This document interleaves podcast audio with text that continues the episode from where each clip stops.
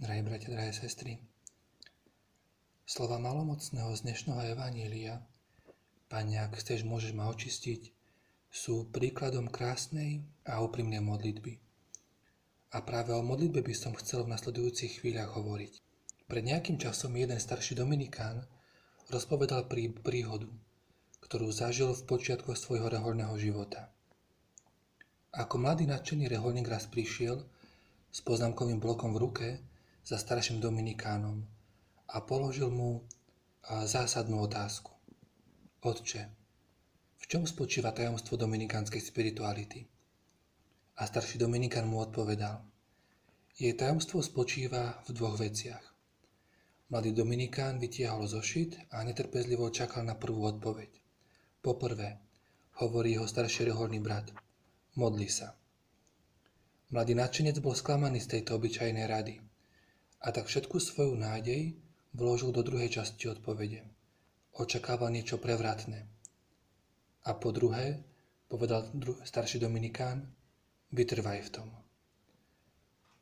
Modli sa a vytrvaj v tom.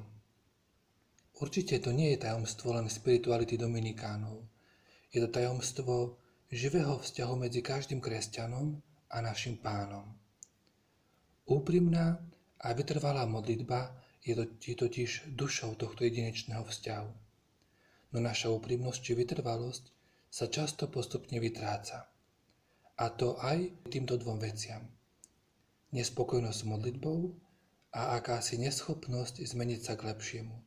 Možno to poznáte aj z vlastnej skúsenosti. Tým prvým dôvodom, pre ktorý zanechávame modlitbu, je naša nespokojnosť s ňou.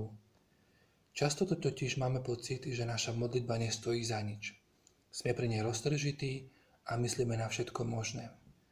Nezažívame pri nej to, čo si myslíme, že zažívajú iní.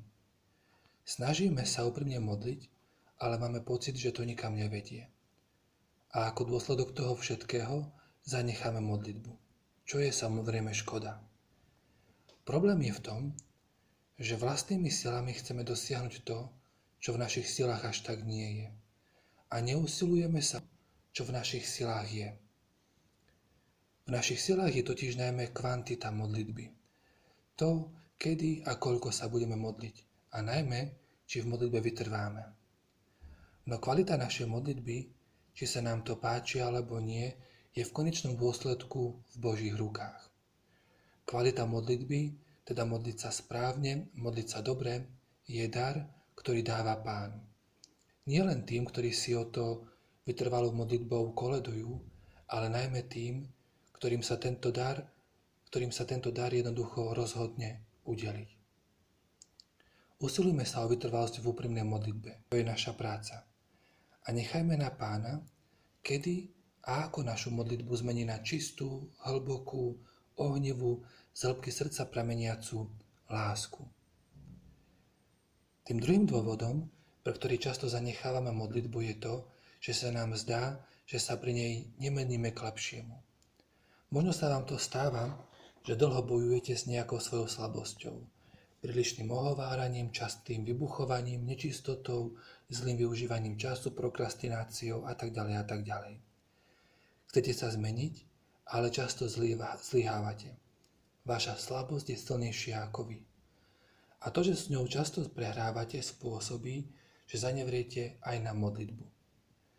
Možno vás to prekvapí, ale vyhrať nad vašou slabosťou nemusí byť, na čo Pán chce, aby ste sa primárne zamerali.